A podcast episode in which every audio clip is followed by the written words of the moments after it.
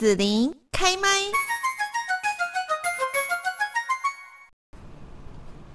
今天幸福家庭甜蜜蜜呢，我们要来聊的节目主题就是：你敢请育婴假吗？育婴假的颁布到现在哦，主要照顾的责任还是以女性为重。虽然说性别工作平等法有明定，受雇劳工都可以申请育婴留职停薪，但是呢，很多家长哦，在面对职场啊、主管啊、同事或者是经济上的压力哦，就是不敢或者是不能请育婴假哦。那不管说是爸爸还是妈妈哈，都有许多的犹豫。困扰、挣扎、烦恼，还有一些考量在。今天节目呢，就邀请到高师大性别教育研究所的尤美惠教授来谈谈：你敢请育婴假吗？那准备请育婴假前，你又应该要做好哪些准备呢？尤老师你好，呃，子琳好，还有听众朋友大家好。那我们今天呢，来谈到这个育婴假啦哈，其实它已经很多年了哈，但是里面还是有很多的实际上的问题。比方说，我们来讲几个故事了哈，呃，有一个他就是说哈，他想要在产前有多一点的时间休养，所以他是女生是妈妈哈，然后呢安排托育。偏偏呢，公司的主管对孕妇还有有这个小小孩的员工就很不友善，所以他心里就一直在考虑说，他根本就不敢跟公司提说要请育婴假，那该怎么办呢？好，所以我们常常讲说，土法不足以自行，就是光有法律是不够的。嗯嗯呃，台湾从二零零二年开始就实施性别工作平等法。那性别工作平等法当中有育婴假相关的规范，那这个是友善家庭的一个政策啊，法律有相应的规定。可是我们就会知道说，类似像这样子的状况，哎，你有法令啊，你好像也可以依法来来主张你的权益。嗯，可是如果公司的老板或者是职场本身他不是那么家庭友善，那的确让个人也会却步哦，不太敢。依照这个法律来伸张自己的权益，而且，呃，其实现在台湾很清楚，我们知道说公部门这个部分相对是好一点，可是像私人部门、一般的公司行号，其实真的是一个奢侈，就是说要请育婴假，你单说担心自己被取代了，那就回不去了。对，好，就是你再回去的时候，人家觉得没有你好像也没差，所以就更不敢请育婴假。公部门的像公务人员啊那些，他比较有他的工作权的保障，所以还好一点点这样子。嗯嗯嗯。所以光是法律绝对不够，要整个社会结构的改变，人们观念的改变，其实它也很重要。所以现在很多的企业也都在推性别友善的职场，我觉得那个部分就牵涉到观念的改变，同事还有老板哦，整体的那种观念，或者是大家支持很重要。不然的话，你想台湾现在生育率这么低，大家都不想婚、不想生、不想养。那如果再不友善的话，你想想看，年轻的、年轻的男女有些都不会想要生小孩呀。嗯，因为对生涯有很大的影响嘛。是，好，然后呢，这个接下来也是一位准妈妈啦，哈，她就说呢，她才跟主管提，可能她想要请育婴假，结果没几天呢，就收到公司要把她调到十万八千里远的这个调职信，这样子哦，她就。嗯很疑惑自己到底该怎么办，很困扰哦。然后呢，他说也有朋友说哦，就是那个朋友的老板说，呃，员工请完育婴假通常就不会回来上班了啦，哈，就听到有这种话。所以呢，这一个妈妈准妈妈她就在想说，如果她要请产假跟育婴假，是不是顺便就把离职单填一填就好了？哇，所以这讲起来还是蛮挫折的哈。不过我相信。台湾社会现在应该还是有这样的状况，所以就是看得到吃不到嘛。就像我刚刚说的，光有法律，可是现实的状况可能就是这样。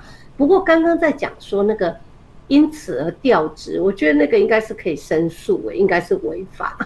就是说，因为你请育婴假，然后他就把你调职调到比较远的分公司等等的，我觉得那个应该是可以申诉。大概那个太明显了，我们现在怕的还是比较。隐晦的，嗯，隐晦的那种人际互动，或者是不友善，你反而不能申诉。像这种刚刚说那个调职那个，他是很明白的，那个反而可以申诉，去争取自己的权益。对啊，所以这可以去争取的。对对，我觉得刚刚那个案例这样应该是可以争取。我觉得那个做的太明白了，我们现在怕的反而是隐晦的，嗯嗯嗯嗯，不不支持、不鼓励，所以大家就不敢去请育婴假。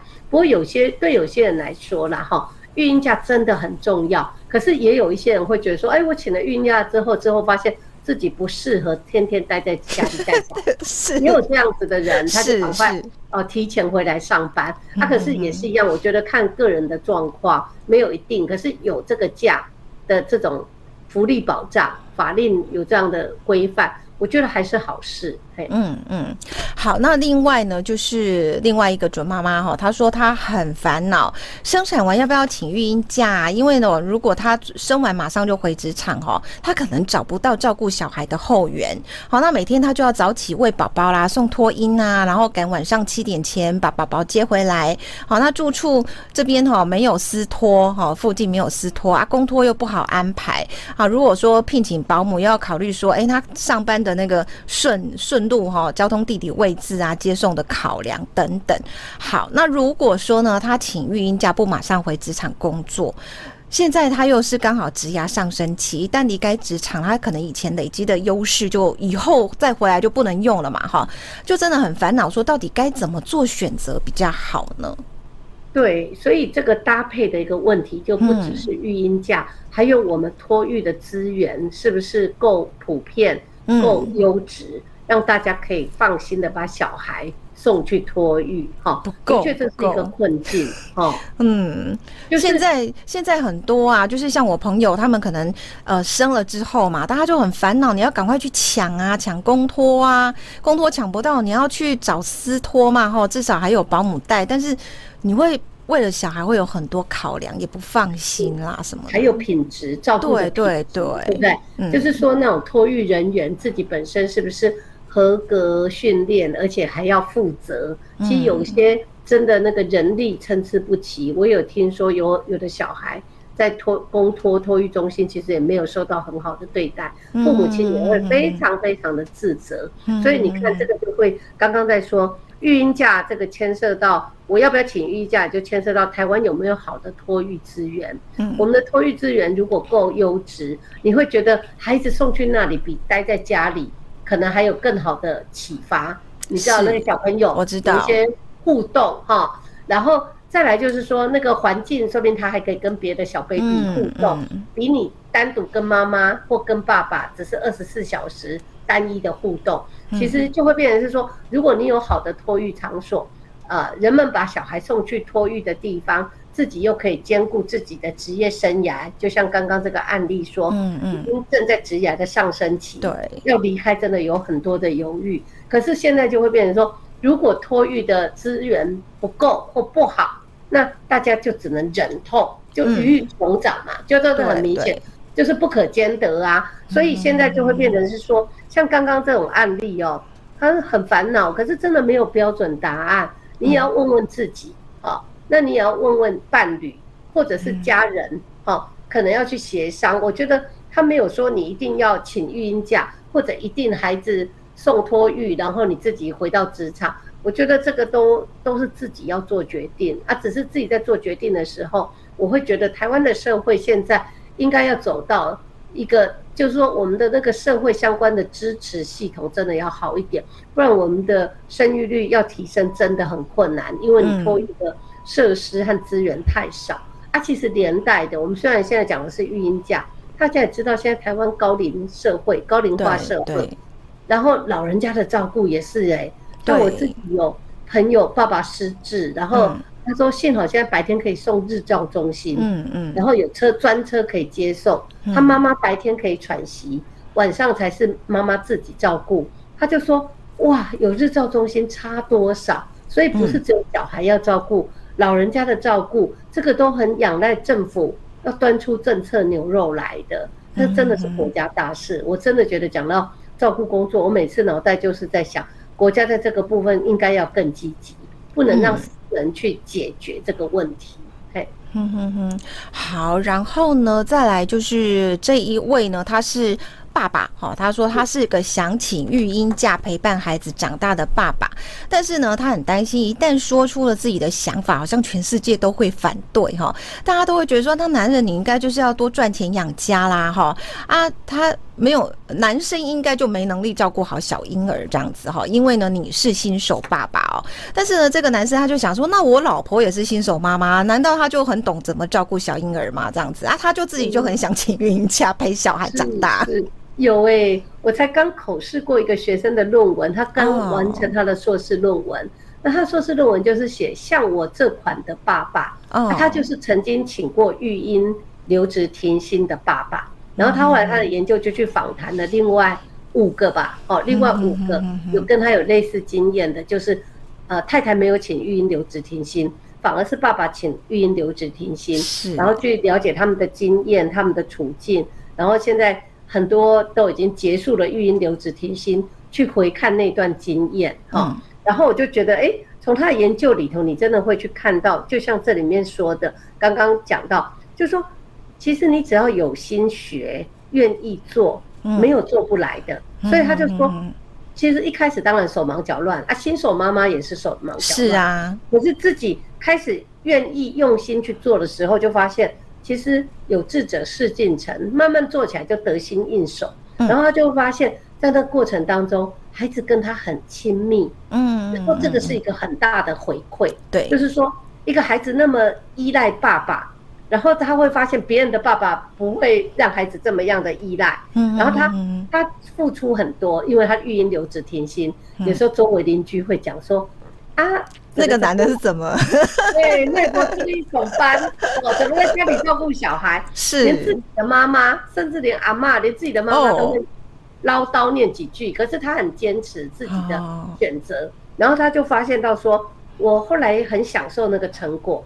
然后呢，他也很正面看待自己照顾小孩，很有价值，嗯，很有意义，嗯。然后他就说，他访谈了其他的爸爸，有的爸爸会说，因为自己小时候的童年过得没有很好，嗯，所以请育婴留职停薪再带小孩，反而是自己补过童年的这个概念，是，所以反而是真的满足感很高，哦，自己小时候没有这样被爸爸妈妈陪伴，自己现在好好的陪伴小孩。他满足感很高，好，这是第一点。然后第二点，他们也提到说，其实有些时候爸爸请育婴留职停薪不见得不好，哎，就是说那个那个回过头来的职业生涯哦，在接上去没有想象的那么困难，反而很多刚刚在说很多的妈妈会担心说，啊，我请了育婴留职停薪，我职涯到后来就中断了。可是男生他们他访谈的啦，至少他访谈那几位。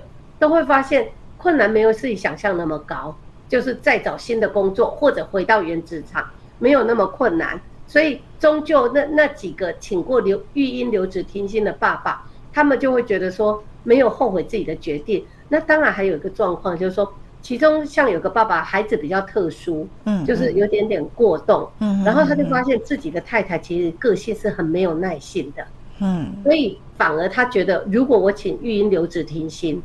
我可以把孩子照顾比较好，他的太太那么没有耐性，那反而让他出去工作，嗯，他不用全职照顾小孩，对那个孩子是好的，那对家庭也好，对对，所以我都觉得家家有本难念的经，不见得一定是妈妈照顾会是好，其实也是一样，大家可以衡量状况。那当然有些时候是看说，像瑞典他们的留育婴留职停薪，爸爸还可以领几成的薪水。有些时候，那个高薪的人请育婴留职停薪，反而回馈比较多，就是那个这是政府鼓励的措施啦。对对对，所以我觉得这个真的不要那么性别刻板，不要一直觉得小孩一定是妈妈带。我真的觉得小孩跟妈妈跟爸爸如果都同时，不管谁请育婴留职停薪，可是孩子跟双亲都有好的关系，对孩子的心理健康或成长也是好事，所以。像家庭教育中心也一直在提倡共亲职嘛，就是爸爸妈妈都要投入去教养、照顾小孩。我觉得不管有没有请育婴留职停薪，这个观念都很重要。嗯哼哼哼。好，那在这里我想就这一题啦，哈，稍微再问老师几个问题，就是比方说你那一位学生他在做这样的呃爸爸请育婴假，他要找研究者会不会很难找呢？就是那个数量。会不会比较比较少？不过现在我觉得有一个方便，在研究方法上，就很多人会在平台上面 po 文哦，然后就会吸引的人，请跟我联络。好，对，那如果你还有一点点，比如说礼券几百块，象征意义，人家会愿意跟你聊。所以我觉得现在有些时候，呃，就是不是只有我的意思是那个。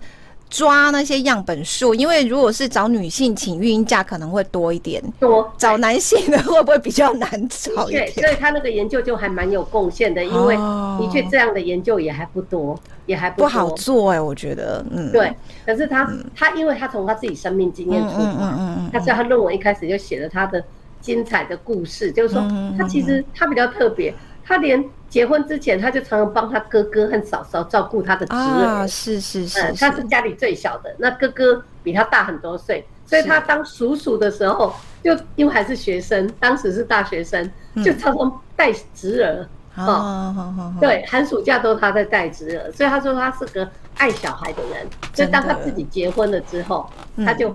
就带些自己的孩子，当然就更得心应手。嗯嗯，所以他他他自己的生命经验是这样，还蛮特别的啊。我觉得这种爸爸的经验多讲一下蛮好的。嗯，好，所以从呃您的学生，还有像我们找到的这个故事哈的分享来讲，就是说不是男性就不适合照顾工作。是，对，我们传统都会觉得照顾工作都是女生比较会，我们就觉得女生比较会，但事实上并不是这样。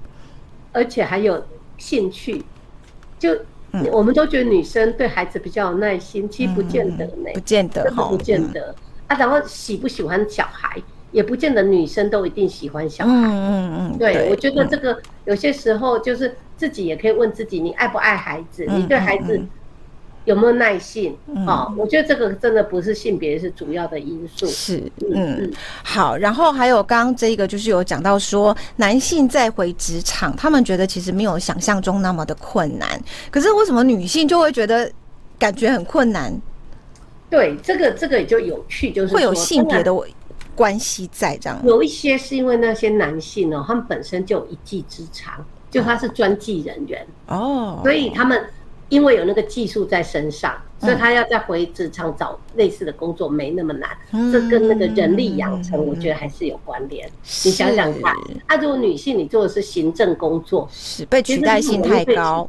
对，嗯、所以我觉得这个还有一个那个因素，是因为那些男性有些是有一技之长的，那他不怕找不到工作，或者他已经有证照在手上了，嗯，他不用担心。我觉得这个因素是要放进来，所以女性应该也要。对自己的职涯上面要做这样的一个考量，我应该要去建构的是一个很难被取代的工作能力。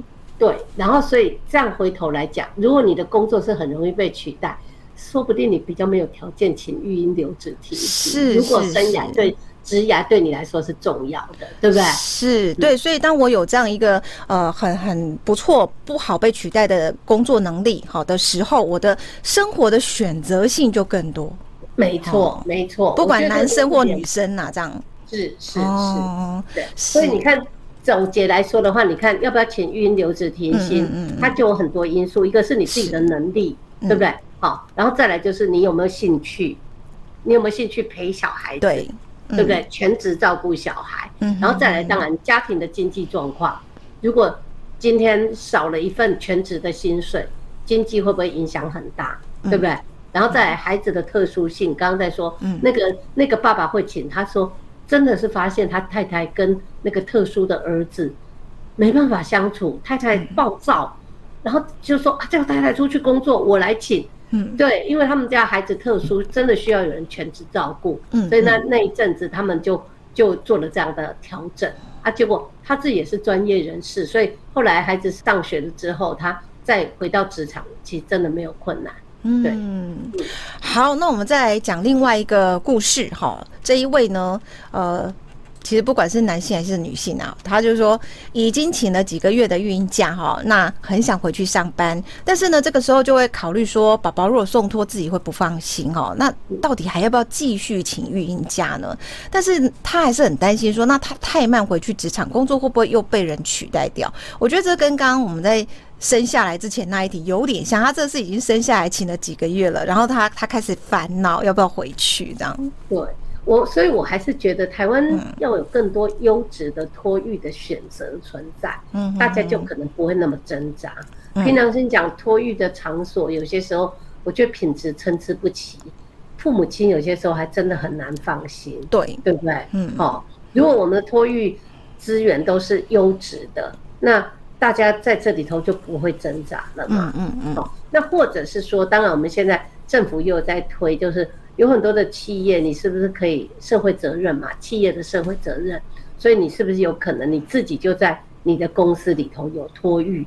有没有？嗯，现在有些公司有，就爸爸妈妈可以上班的时候就把孩子带去上班，他那里有很好的托育。我下班的时候，孩子带着一起走，那这样你就不会是鱼与熊掌不可兼得嘛。所以现在也鼓励有一些企业能够更性别友善。那你才留得住好的员工，那好的员工没有后顾之忧，他才更能够帮企业好去付出，对，去打拼，嗯嗯嗯。那我想在这边要请教一下游老师，就是呢，我们现在今天讨论到说，我请育婴假，然后呢，我多放弃一点点的职场的哦这个经历，然后呢，我把重心多放一点在家庭。那家庭对现在在职场上面拼命工作的人到底有什么意义？哈，然后呢，我们这样子去为孩子、为家庭付出，对我个人又会有什么样的意义呢？嗯嗯。其实现代的人呢、啊，在工作职场当中奔波忙碌，有些时候真的会觉得体力不够用，然后要身兼双职，很辛苦。我们看到有很多人到后来要不要加班，有没有加班，要加班到几点，都非常的挣扎。对，那其实我们常常会问说，职场工作身份固然对你很重要，嗯，那你的收入很高，或者是。呃呃，成就很好，呃，很有名，那对你来说当然是一个成就感的来源。嗯，可是有些时候我们回过头来去看，家庭私领域的生活不重要吗？好，哦，如果我们家人的关系好，那家庭你回去真的是可以放松，或者是那种跟家人的连结，嗯，带给你的滋养，对，那不重要吗？所以有些时候我们就在讲说。公领域跟私领域，它逻辑不同。公领域的逻辑可能是你赚大钱，你高升，然后你有名望，然后你有成就，那你赢得的掌声，嗯，好，能见度比较高，嗯。可是私领域它不会有人给你掌声，甚至你在家里面的状况，别人也不会知道。可是私领域对个人来说，那个酬赏就是说 reward。那个报酬，嗯，其实有些时候它很珍贵，嗯，甚至是赚大钱、很有名都没办法取代。没错，好，所以我就会觉得，像我们刚才讲育婴假的这个概念，就是说，也开始把家庭的价值，其实是提升，唤醒大家注意，因为在资本主义社会，大家真的比较容易被那个赚大钱，然后有成就给。迷惑了，觉得那个才是人生唯一重要的。嗯、你看有多少人为了工作，然后家人、嗯、家人做重要的一些时刻都没有参与到，这样。对，对，所以我就会觉得有些时候育婴假看起来代价很高，可是事实上成果可能也比你想象的丰硕。嗯、那现在公部门其实他们也都会鼓励男生请育婴假，因为公务人员有些时候相对来说你回来职场不会被切断嘛。嗯嗯，所以。公部门其实男生请育婴育婴假的比例其实是有些微在调升的。嗯嗯，好，那今天呢，我们节目最后这边哈，就是要请尤老师呢，也给大家一些建议。如果说哈，听众观众有一些像这个家庭呐哈等等的一些婚姻的困扰疑惑的话，是不是有一些社会资源可以寻求协助呢？好，高雄市教育局的家庭教育中心。他们的网页上面有很多的活动或课程，如果听众朋友有兴趣，其实是可以浏览那个网页，看看有没有相关的活动，好，愿意参与。那另外有一个家庭教育咨询专线四一二八一八五，早午晚其实都有专人为你服务。有些时候我们个人有一些困扰，不方便跟旁边的亲人直接讨论，那也许这个咨询专线可以帮助你。